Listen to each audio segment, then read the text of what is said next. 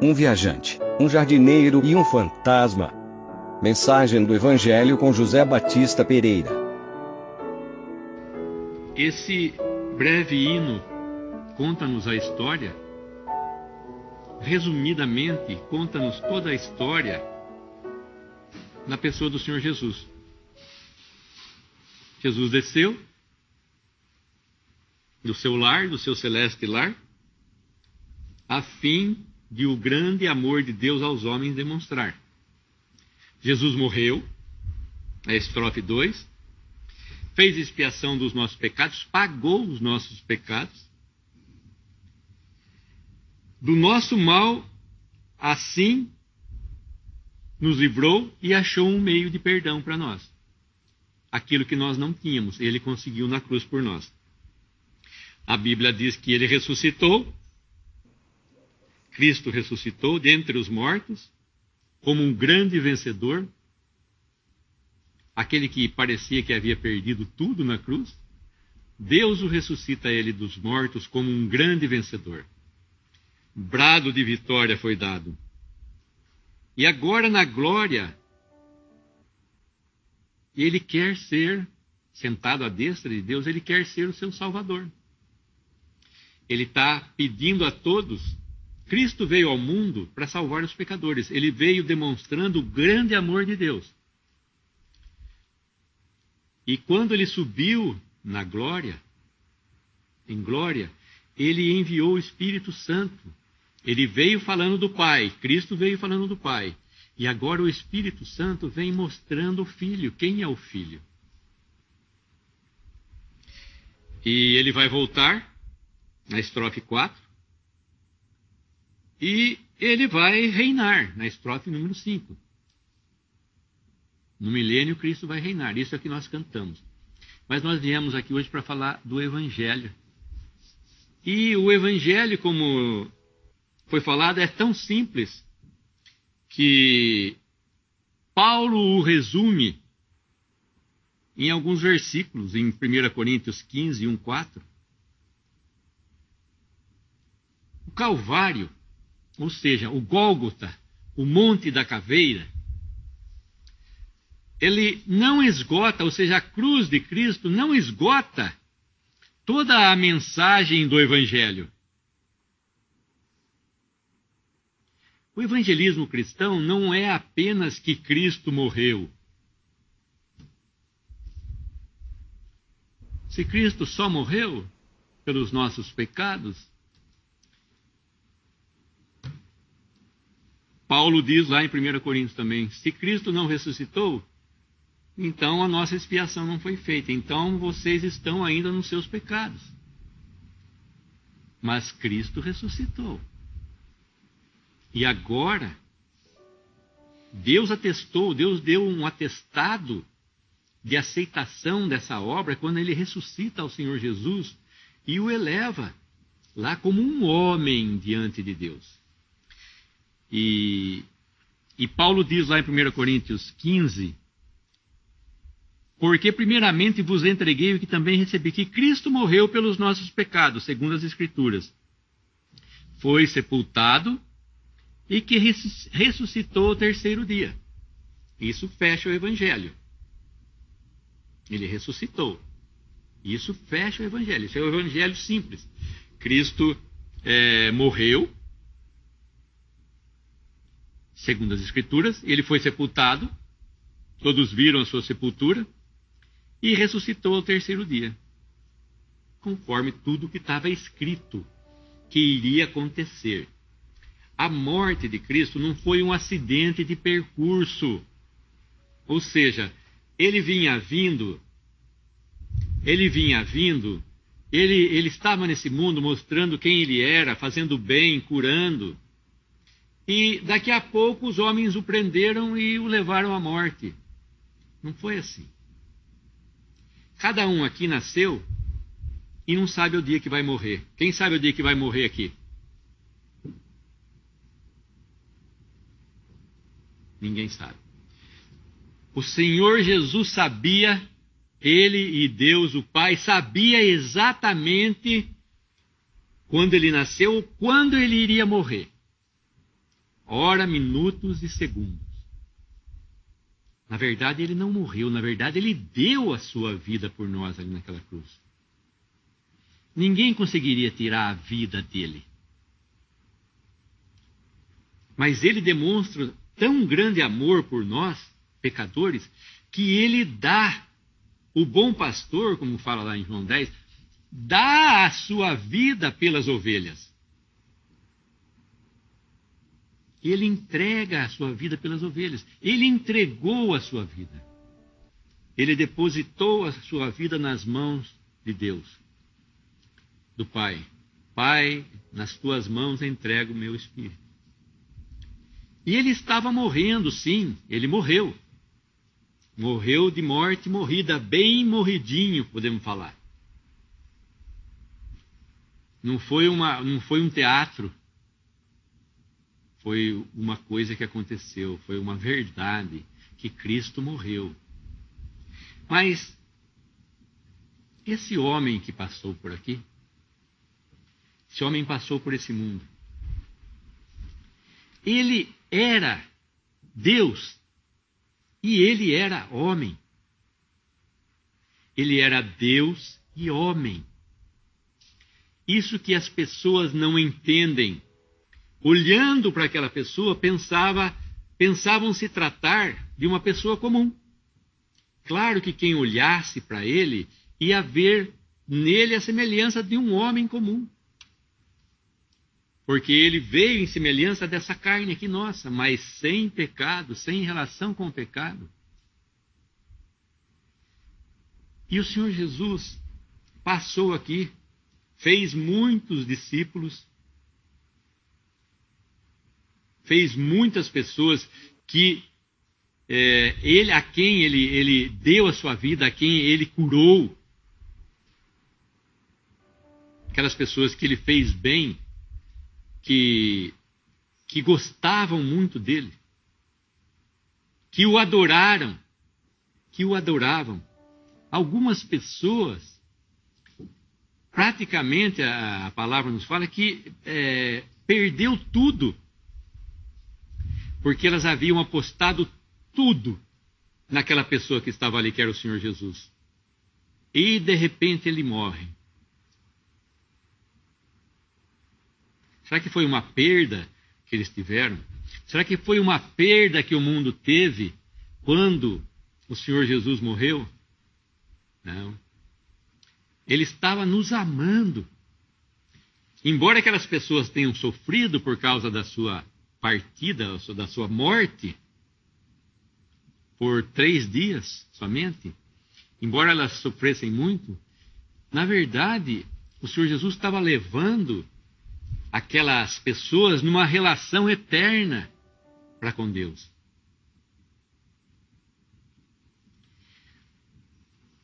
Você já pensou em ser assim é, que as pessoas o, o pensem de você como se você fosse um fantasma, como você fosse um jardineiro. Você já pensou? As pessoas que, que conhecem você, que conviveram com você, daqui a pouco você aparece e elas falam assim: Bom, quem é aquela pessoa? Parece que é um jardineiro. Olha, aquela pessoa parece que é um fantasma. Olha, essa pessoa parece que é um viajante estrangeiro. Olha, essa pessoa parece que é um espírito, não é carne, não. É um espírito, é alguma imagem que nós estamos vendo. Pois é.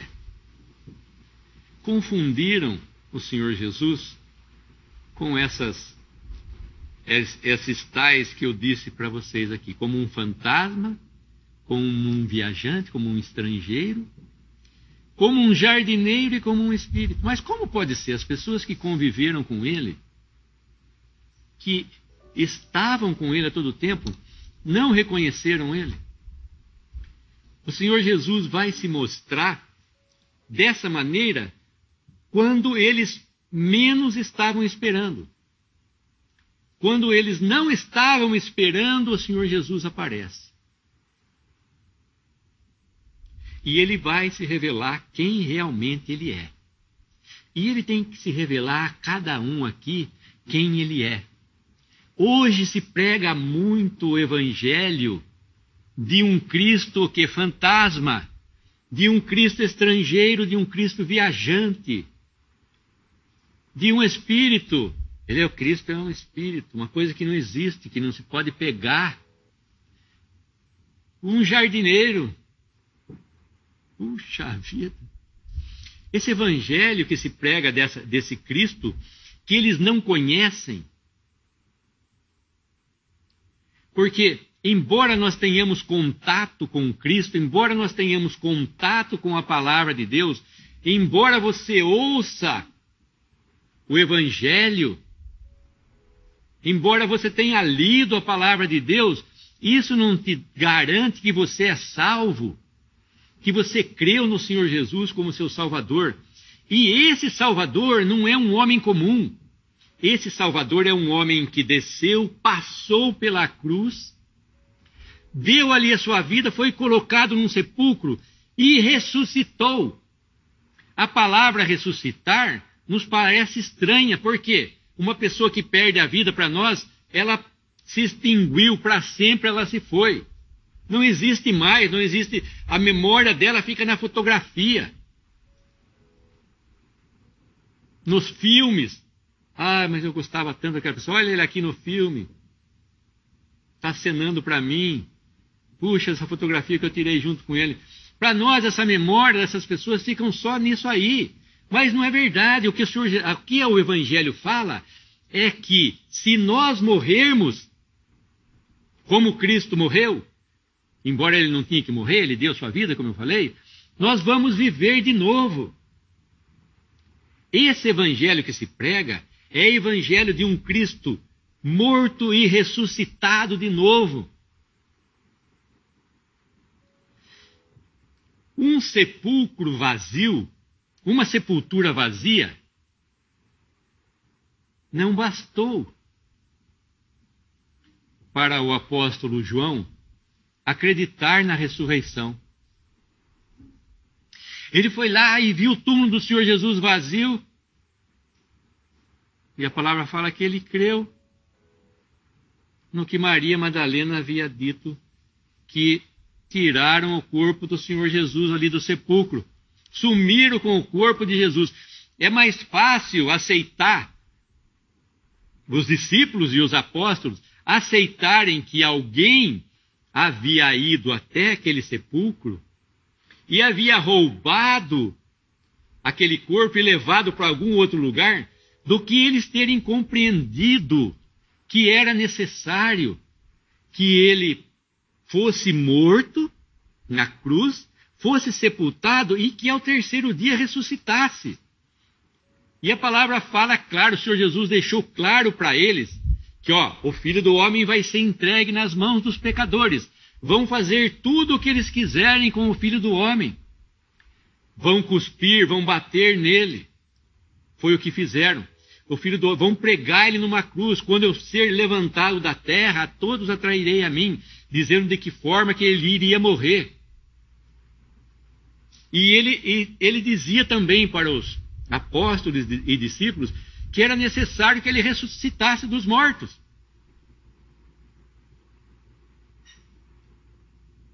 Mas eles não entendiam que era necessário que Cristo padecesse primeiro e depois ressuscitasse. Porque era necessário para expiar os pecados, os seus pecados, daqueles que estão aqui, daqueles que estão ouvindo, era necessário que ele morresse. Sem derramamento de sangue não existe remissão de pecados, é que fala a palavra. Se ele não tivesse morrido, se o seu sangue não tivesse sido vertido, os seus pecados não tinham sido expiados. E muito menos ele não, uh, não tivesse ressuscitado dos mortos. Então, se se prega um Cristo que passou por esse mundo fazendo bem, se se, prega, se se prega a Cristo como um fantasma, um espírito, um jardineiro, um estrangeiro, isso não é verdade. Porque essas pessoas tinham que conhecer a um Cristo ressuscitado. Nós temos que ter um contato aqui com um Cristo ressuscitado, um Cristo ressurreto dentre os mortos.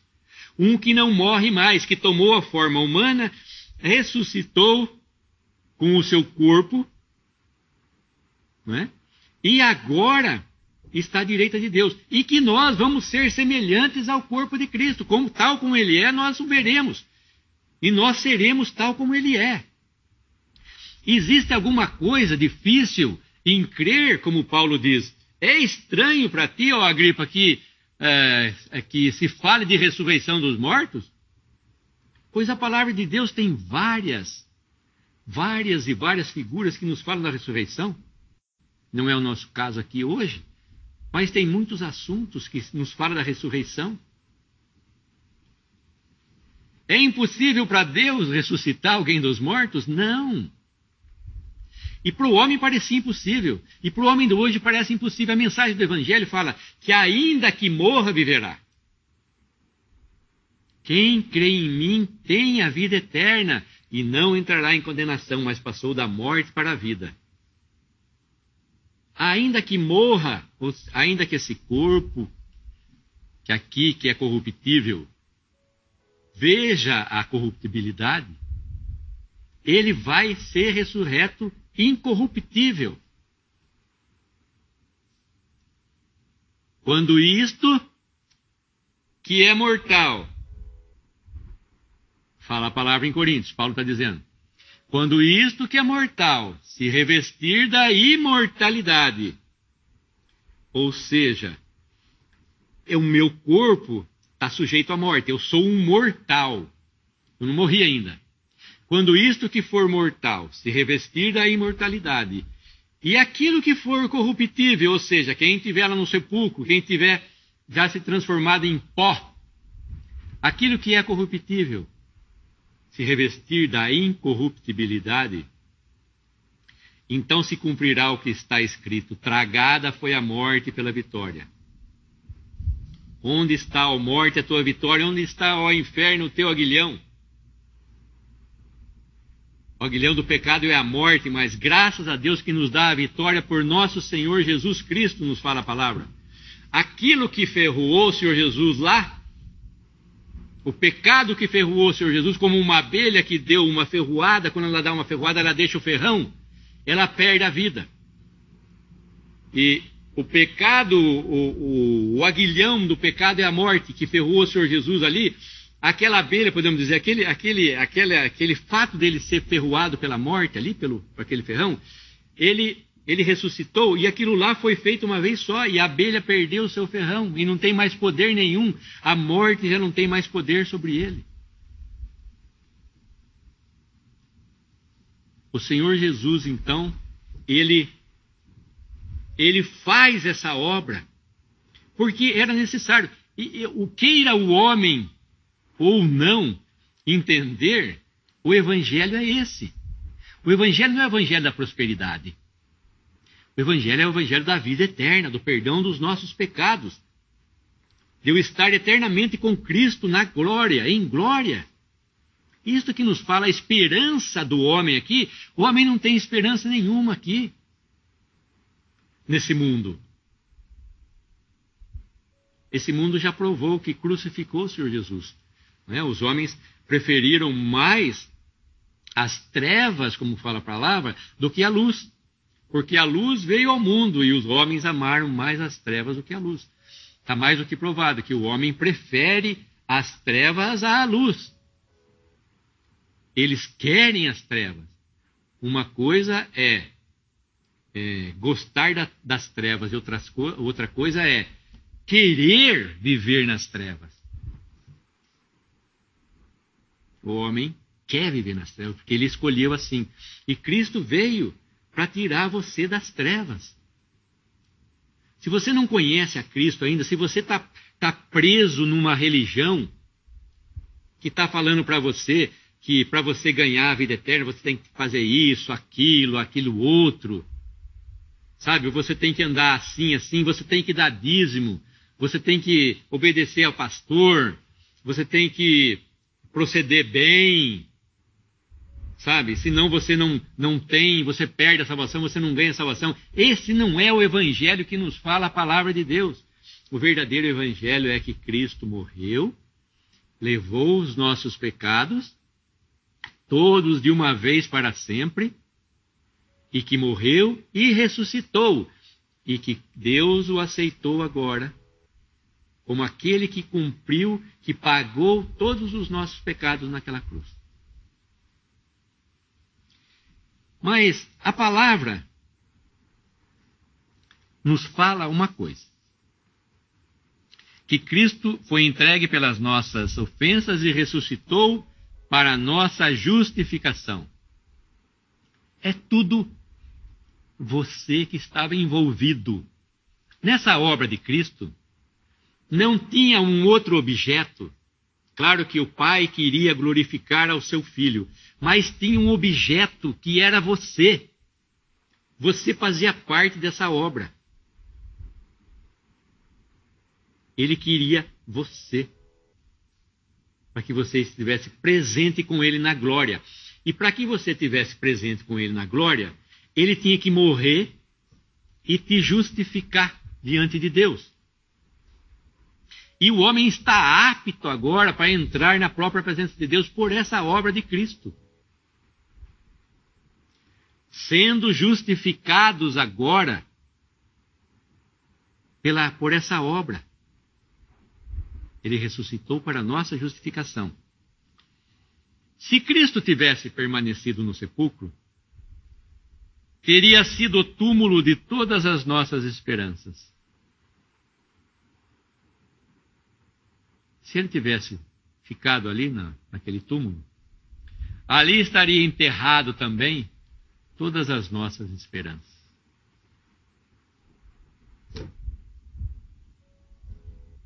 Nós temos vários líderes, vários homens aí, de várias religiões que morreram, e seus túmulos, seus mausoléus estão aí, todo mundo vai visitar. Mas o túmulo de Cristo é um túmulo vazio. Não tem ninguém. Você pode até visitar lá o túmulo de Cristo em Israel. Não sei se é realmente o túmulo, mas dizem que é. Mas aquele túmulo está vazio. Não só vazio, como João viu. E voltou para casa, a palavra fala que João viu. Pedro e João viram aquele túmulo vazio e voltaram para casa. Ixi, agora mais um problema para nós, ter que achar o corpo de Jesus. Onde será que roubaram? Onde será que deixaram esse corpo, gente? Mais uma. Preferiu sair da cena, saiu da cena do túmulo ali, porque tinham os soldados, tinham os anjos, colocaram um soldado para guardar o túmulo de Jesus. Pilatos diz: tendes a guarda, vai lá e guarda o corpo. Vocês estão com medo que alguém roube? Vai lá e coloque quantos soldados vocês quiserem lá. Mas Deus havia colocado anjos. Ninguém ia mexer. Soldado não ia fazer nada, patavina nenhuma. Soldado não queria dizer nada. Tinha anjos ali guardando aquele túmulo. O homem pensou que estava guardando. Vamos guardar o corpo desse homem aqui, porque vem alguém e vai querer roubar ele. Como os próprios soldados fizeram assim uma encenação, dizendo, é, foram comprados, disseram, ah, é, vamos falar porque alguém veio à noite e roubou esse corpo aí e nós nos ameaçou e nós não vimos e levaram o corpo embora. Isso é que os judeus, essa, essa fábula é contada até hoje pelos judeus, como fala a palavra. Eles preferem uma fábula, preferem uma história mal contada do que uma realidade que Cristo ressuscitou dentre os mortos. Quando o Senhor Jesus aparece, é, existe uma, uma aparição que ele faz quando os discípulos estão no meio do mar da Galiléia, que era um lago grande, e, aí começa então uma, uma grande tempestade de on, as ondas começam a ficar bravas porque o vento estava muito, muito forte e começa a formar aquelas ondas. Apesar de não ser um mar, né, era um lago, mas o vento fez com que uh, houvesse ondas que começassem a entrar no barco. E eles ficaram o quê? Com muito medo. E o Senhor Jesus aparece andando por cima das águas. E o Senhor Jesus aparece andando por cima das águas para ir lá socorrer eles. Isso está em Mateus 14, 22, 33. E os, e os discípulos, nos fala o versículo 26, vendo-o caminhar sobre o mar, assustaram-se, dizendo: É um fantasma. E gritaram com medo: É um fantasma! É um fantasma! E gritaram com medo. Ficaram, mais, com, ficaram com mais medo do que aquela, aquele homem que estava ali andando por cima do mar, do que as ondas que estavam, e o vento forte. Mudaram de medo, ficaram com mais medo daquele. É um fantasma, fantasma! Era o Senhor Jesus. Era ele mostrando quem ele era aqui. Ele era um homem e ele era Deus eternamente. O mesmo que abriu o Mar Vermelho, que fez separação entre o Mar Vermelho, fez uma cortina que o povo de Israel passou em seco ali, aquele mar, foi o mesmo que tinha poder de andar sobre as águas. Quem, quem, quem que é uma pessoa que tem poder de andar sobre as águas? Aquele que fez a água, aquele que fez o vento, aquele que fez você, aquele que fez tudo, Deus Criador, e que é, sobretudo, o nosso Deus Salvador. Disse, não sei se é verdade, eu tentei procurar, mas que o símbolo egípcio para a palavra impossível são dois pés andando sobre a água. é um hierógrafo egípcio que mostra, como se fosse uma palavra impossível, dois pés sobre a água. O que é impossível aos homens é possível para Deus, a palavra fala. Se para o homem não é impossível que uma, uma pessoa que morreu ressuscite, para Deus é. Porque Ele nos fez. Ele nos criou. Ele pode muito bem dar vida, como ele mostrou, não a vida para Lázaro, para o filho da viúva de Naim, para a filha de Jairo. Ele pode não só, só dar a vida, vida nova aqui de novo, mas ele pode dar a vida eterna. Não é uma simples vida aqui que vai durar por mais 15 anos, como o rei Ezequias, ou por mais 20, ou por mais 40, mas é uma vida que vai durar para sempre. E em 2 Coríntios 15, 16, diz uma coisa.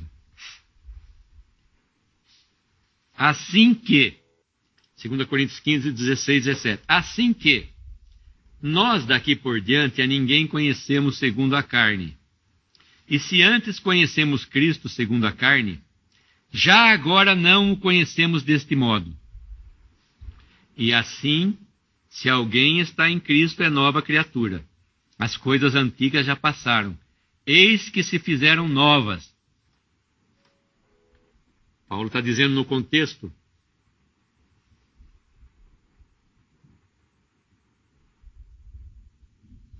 Coríntios é, 2 Coríntios 15, 5, desculpa. 2 Coríntios 5, é verdade. 2 Coríntios 5, 16, 17. Paulo está dizendo o seguinte: que, embora eles tivessem conhecido a Cristo segundo a carne, agora contudo não o conhecemos deste modo. O que quer dizer isso? Quem teve oportunidade, podemos dizer assim, de conviver com Cristo nos tempos da sua carne, que tiveram esse privilégio, que conviveram com ele, que andaram com ele, que tocaram nele, como nos fala do apóstolo João, que pegou e nós tocamos o príncipe da vida, o Verbo se fez carne, habitou entre nós e nós apalpamos, nós tocamos. João se reclinava no seio de, de Jesus, tal a proximidade de Cristo? Quem teve a oportunidade de conviver com Cristo e teve a oportunidade de vê-lo ali pregado na cruz, e teve também a oportunidade de vê-lo ressurreto. São três fases. Uma fase é de Cristo aqui andando por esse mundo. Outra é quando Cristo estava na cruz. E outra diferente quando ele ressuscitou dentre os mortos. Se nós pararmos na, na fase do meio, se nós pararmos na cruz, nós não vamos para lugar nenhum. Porque a última vez que os homens viram a Cristo foi pregado numa cruz. Esses dias eu estava numa sala de espera, eu estava bem diante de um crucifixo e tinha havia uma imagem ali que eles olham para lembrar de Cristo, ali de um homem morto. Essa foi uma das fases de Cristo, podemos dizer. Se eu parar naquele crucifixo, se eu olhar e só ver Cristo morto ali naquela cruz, o que significa? A morte de Cristo não significa nada para mim. Se eu parar só aí, não significa nada. Porque um homem morto e ele não está mais ali como falam os anjos, vinde ver, ele não está mais aqui nesse sepulcro. Uma que tiraram ele da cruz, né? Colocaram na sepultura e os anjos falam para pra, as mulheres, ele não está mais aqui. Por que, por que buscais ao vivente dentre os mortos? Os anjos perguntam para as mulheres que foram lá na, na sepultura. Por que vocês estão procurando o vivente, o que está vivo dentro dos mortos. Ele não está mais aqui. E muito menos naquela cruz. Cristo não está mais naquela cruz. Por que, que eu vou imaginá-lo ali? Por que, que eu tenho que guardar aquela última imagem da cruz? Não é aquela última imagem. A última imagem minha, se é que eu posso, agora, é na presença de Deus, é olhar e ver Cristo à direita de Deus nos céus.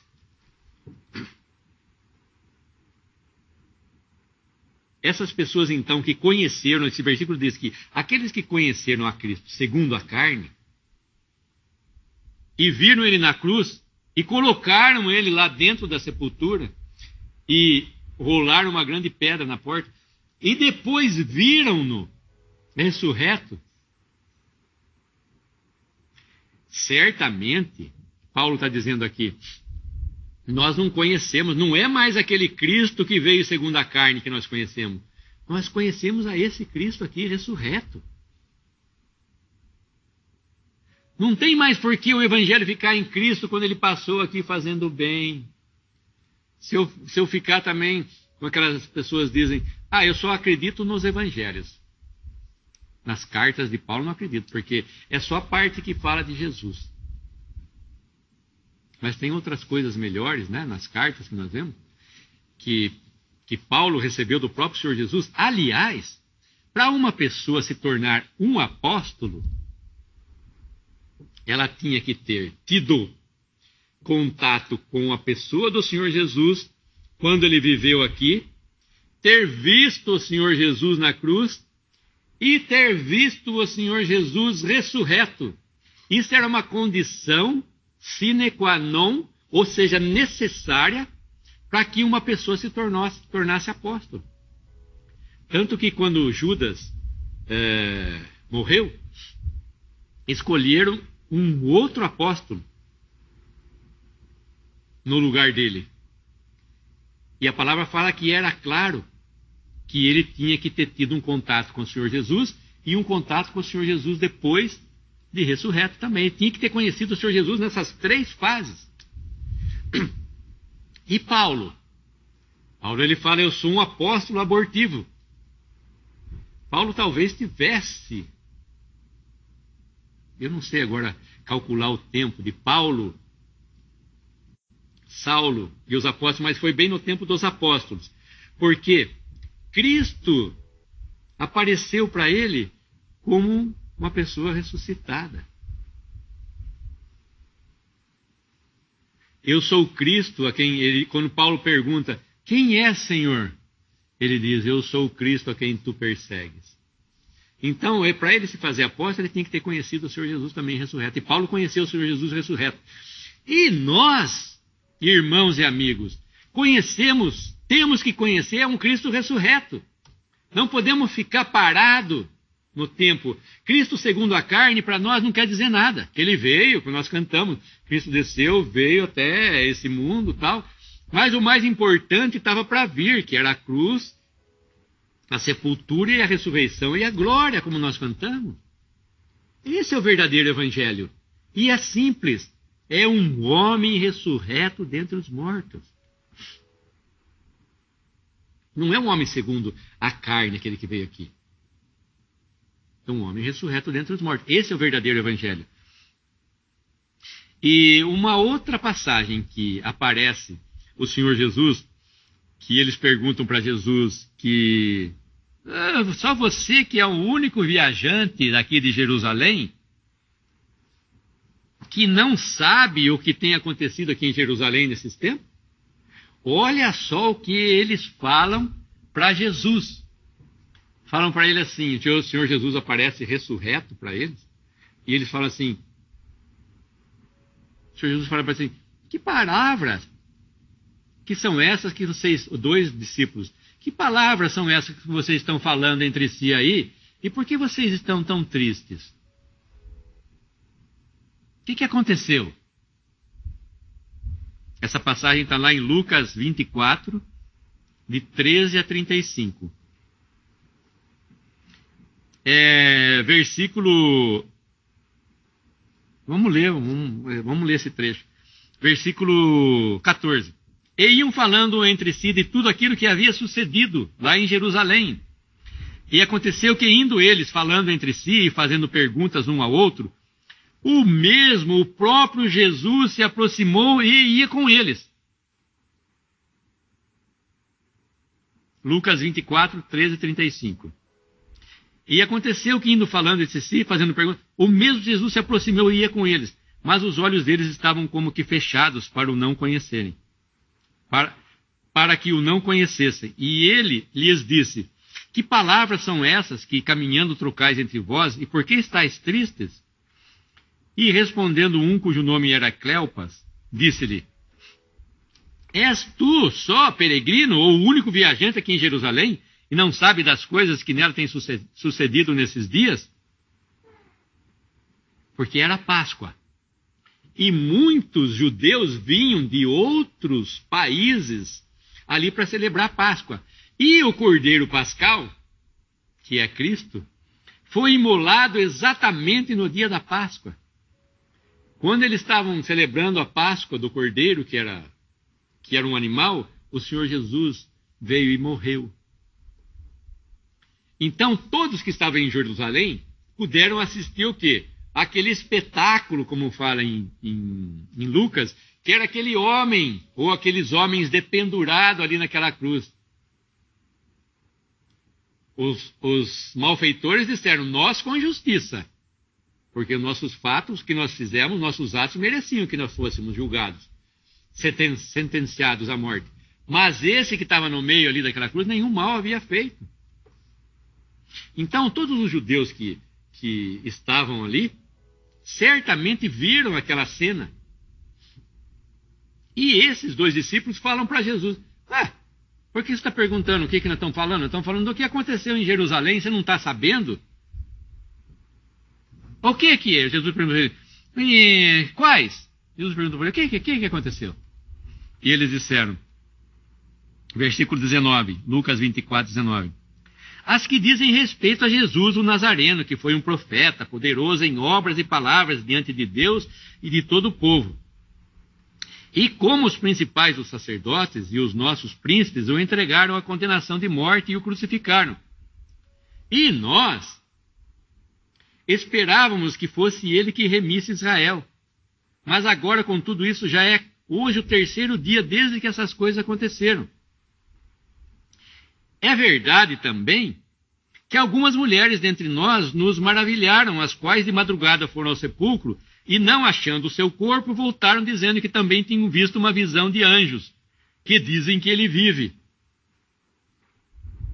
E alguns dos que estavam conosco foram ao sepulcro e acharam ser assim como as mulheres haviam dito, porém não o viram.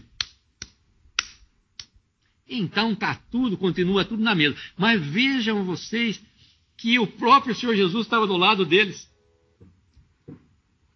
Eles não estavam conhecendo. O Senhor Jesus estava esperando uma hora de se manifestar. Estava mostrando o coração deles, como ele sempre mostra nessas aparições. Ele deixa o quê? as pessoas demonstrarem os seus sentimentos, mostrarem o que elas estão sentindo, mostrarem que elas são, que elas são incrédulas, que elas são tardias de coração para crer, elas demoram para crer as coisas. Depois de tudo aquilo, depois de tudo que o Senhor Jesus disse e ensinou, eles estavam ainda patinando. Patinando. E você, depois de ouvir o Evangelho por várias vezes, ainda continua patinando. O Senhor Jesus está tá se mostrando para você, não como agora nos discípulos, em oculto, podemos dizer assim, mas ele está claro, a palavra está clara, o Senhor Jesus está se manifestando claramente a todos. Quem crê em mim tem a vida eterna. Agora nós estamos pregando esse Evangelho. Mas aqueles homens, por que eles estavam numa incredulidade? E eles dizem, é... E o Senhor Jesus diz para ele no versículo 25: Ó nécios, sem inteligências ou insensíveis, e tardos de coração, lentos, vagarosos, e como vocês custam para crer tudo o que os profetas disseram. Não convinha que o Cristo padecesse essas coisas e entrasse na sua glória? E começando por Moisés e por todos os profetas, explicava-lhes o que dele se achava em todas as Escrituras. Então, ele teve que mostrar para eles de novo, olha que, que amor esse, mostrar para aqueles dois discípulos, naquela incredulidade deles, naquela, naquela dureza de naquela é, aquela lentidão em crer, em aceitar o que o Senhor Jesus havia dito para ele. Porque em várias vezes ele fala nos evangelhos dos apóstolos, para os discípulos, que convinha que o Cristo padecesse e ao terceiro dia ressuscitasse. E eles estavam lá tristes. Por que vocês estão tristes? E o Cristo estava ali vivo do lado deles e eles Cristo. E eles é, tristes ainda. Puxa vida, se lamentando. Cristo vivo do lado deles e eles se lamentando. E não é assim o homem hoje. Por que, que o homem se lamenta? Por que, que o homem quer fazer um esforço para a sua salvação? Por que, que o homem pensa que ele tem méritos? Que ele, ele tem que obrar a sua própria salvação, sendo que Cristo já fez a sua obra? E aparece para eles e diz: por que vocês não creram no que estava escrito? E creram errado. Por quê? Eles pensavam que Cristo ia remir Israel. Mas, ó, esse homem morreu, aquele que nós depositamos a confiança morreu, e daí? Ele não está mais aqui. Mas não era isso que a palavra dizia. A palavra dizia que ele tinha que sofrer primeiro, padecer, depois ressuscitar. Versículo 31. Abriram-se-lhe então os olhos e o conheceram. O Senhor Jesus abre os olhos deles, é aí sim que eles vão conhecer o Senhor Jesus. Mas eles tinham que primeiro passar por esse teste, o Senhor Jesus manifestar o coração deles. Depois ele vai aparecer em Lucas 24, 36, no meio dos seus discípulos, ressurreto já. É, Lucas 24, 37. E eles, espantados e atemorizados, pensavam que vinham algum espírito. E ele lhes disse: Por que estáis perturbados e por que sobem tais pensamentos ao vosso coração? Vede minhas mãos e os meus pés, que sou eu mesmo, tocai-me e vede, pois um espírito não tem carne nem ossos, como vedes que eu tenho. E dizendo-lhe, e dizendo isso, mostrou-lhes as mãos e os pés. E, a palavra vai além. Depois de tudo isso, e não o crendo eles ainda, por causa da alegria e estando maravilhados, o Senhor Jesus vai ter que fazer mais uma coisa ainda. Tendes aqui alguma coisa que comer? Então apresentaram-lhe partes de um peixe assado e de um favo de mel, o que ele tomou e comeu diante deles. Teve que provar que ele havia ressuscitado dentre os mortos, porque aquelas pessoas o viram na cruz, aquelas pessoas o colocaram no sepulcro. Mas eles não assistiram à sua ressurreição. Os anjos assistiram. A ressurreição não estava exposta para todos. Os anjos viram aquele homem ressurreto. Mas o Senhor Jesus aparece para eles como ressurreto. E eles têm o quê? Eles têm que crer. O Senhor Jesus fala: Eu não sou um espírito, eu, tô, eu tenho carne e ossos. Ó, vede as minhas mãos aqui. Aí no versículo 45, então abriu-lhes o entendimento para que compreendessem, compreenderem as Escrituras. E assim lhe disse: Assim convinha, está escrito que o Cristo padecesse e ao terceiro dia ressuscitasse dos mortos, e em seu nome se pregasse o arrependimento e a remissão dos pecados. Então, mais uma vez, o Senhor Jesus vai ter que aparecer diante deles e se mostrar diante deles. Ó, de minhas mãos, pega aqui, ó. Vê do meu lado. Tem alguma coisa que comer aí, se vocês não estão acreditando ainda? Tem, tem alguma coisa que comer ainda? Eu vou comer. Para vocês verem que eu tenho um corpo, eu não sou um espírito. Por isso que eu, eu disse: como pregam a Cristo para você? Como tem, eles têm falado de Jesus para você? É de um Cristo vivo, ressurreto? Que fez a obra de salvação de uma vez para sempre? Que está consumado esse ato? Ou eles pregam esse, esse evangelho da lentidão, da mornidade, da prosperidade, e que se esquecem de Cristo, substituem a Cristo por um fantasma, por um jardineiro, por um, um espírito, por um estranho. Então, onde é que nós estamos? O Evangelho é Cristo, e Cristo morto e ressuscitado. Essa é a fé que nós temos, essa é a fé que nós pregamos. É... Depois ele vai, para a gente não, não, demorar muito, depois ele vai se, apa se aparecer para os seus discípulos, sete dos seus discípulos, no mar da Galileia. Jesus se apresentou, é João 21, versículo 4. E sendo já de manhã, Jesus se apresentou na praia, mas os discípulos não conheceram que era Jesus. Quem quiser continuar nesse trecho pode ler lá. Está em João 21, de 1 a 12. É, e o principal das aparições foi com Maria Madalena. Foi para Maria Madalena.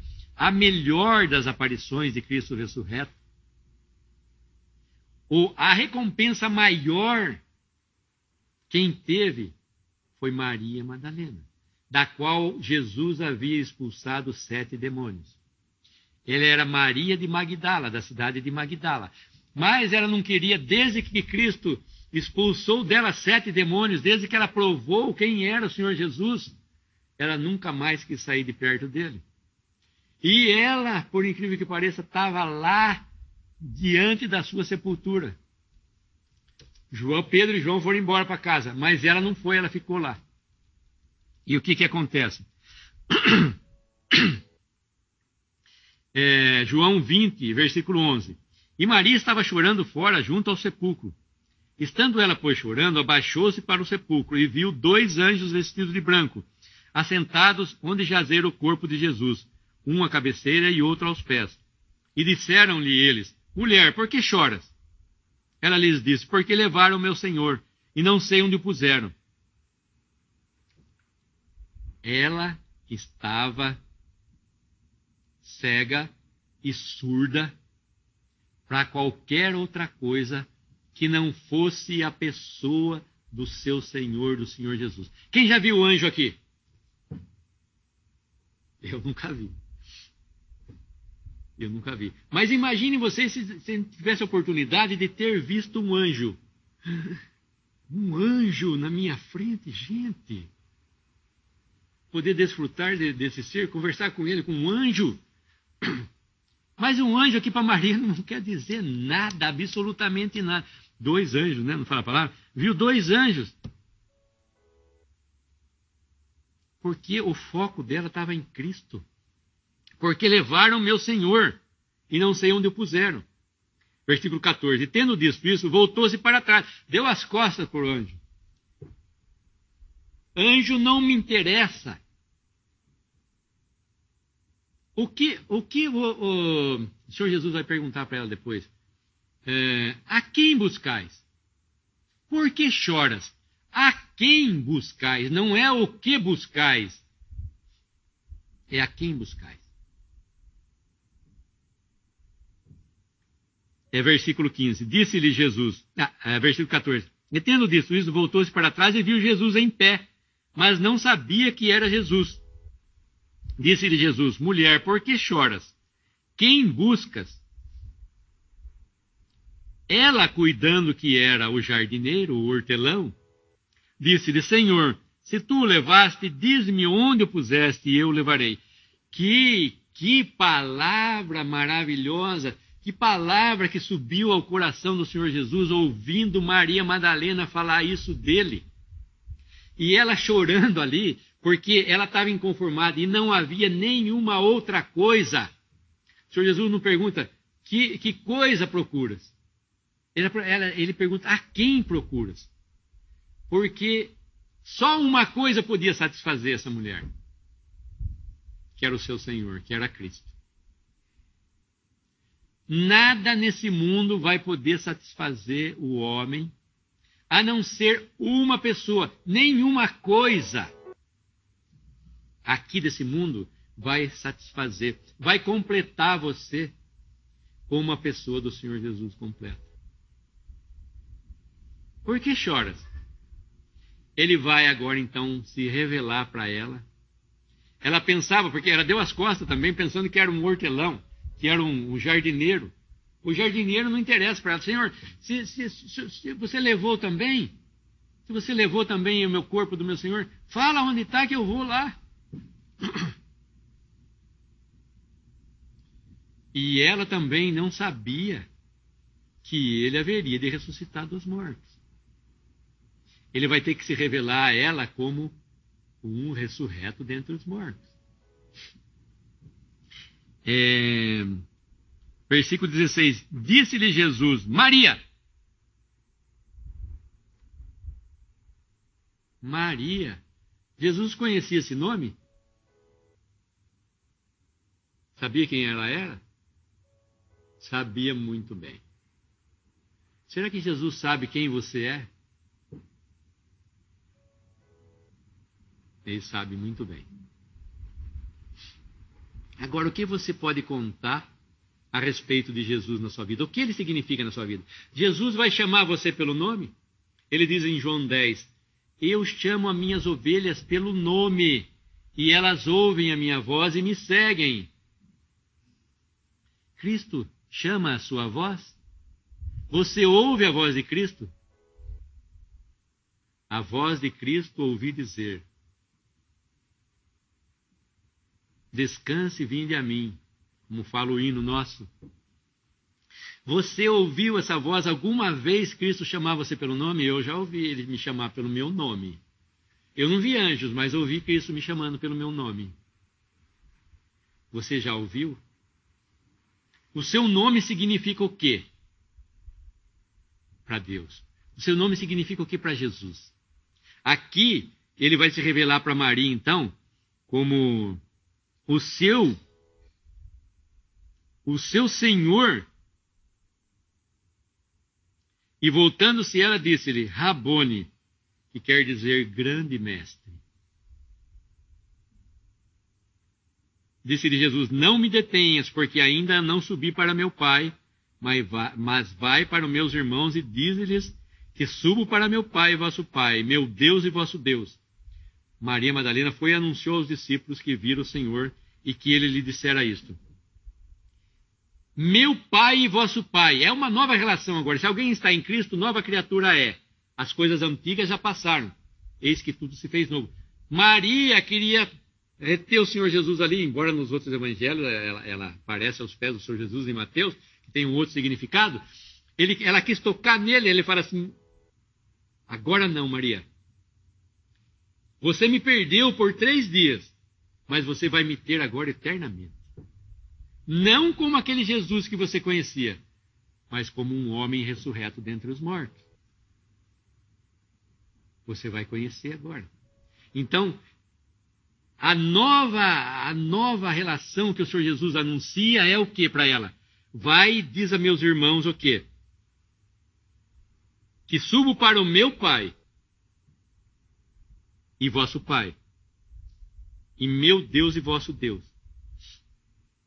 É uma nova relação agora. Ou seja, meu Pai fala da divindade do Senhor Jesus, que ele é divino, porque o Senhor Jesus fala Pai e fala Deus. Quando ele fala meu Pai, da divindade do Senhor Jesus, enquanto que meu Deus fala da sua humanidade, quando ele era homem, ele dependia de Deus também. Seu Pai implica que os crentes são participantes da natureza divina agora. Tudo que o Filho é, os filhos que somos nós, somos. Tudo que Cristo é, que ele tem o Pai agora, como homem, nós somos agora como homens. Os crentes são participantes da natureza divina por um novo nascimento, que fala lá em João capítulo 3. Se não nascerdes de novo, não podeis entrar nem ver o reino de Deus. Seu Deus fala da nossa identificação com Cristo como seus irmãos na sua humanidade. Todo aquele que crê em Cristo agora é da família de Deus. Por isso que nós nos chamamos de irmãos. Somos irmãos em Cristo. Porque agora temos a mesma filiação, o mesmo Pai. E agora nós podemos clamar então a Deus, que é o nosso Deus agora, e que é o nosso Pai também. Muito tinha que falar-vos, mas o tempo não não me não me permite. Podemos dar graça? Nosso bendito Deus e Pai, nós te agradecemos pela pessoa do Senhor Jesus. Obrigado, Senhor Jesus, pela sua bondade, sua mansidão, sua misericórdia, a sua paciência para com os homens, teres demonstrado o teu amor acima de tudo. Obrigado pelo seu tratamento. Pedimos por cada alma que tem ouvido desse evangelho que possa ouvir a sua voz, possa tratar com cada uma delas, Senhor, da sua maneira. Obrigado pelo seu evangelho, que nós podemos falar mais uma vez. Obrigado por essa oportunidade. Nos encomendamos em tuas mãos, Senhor Jesus, pedindo ao nosso Deus e Pai, no teu precioso nome e agradecendo. Amém.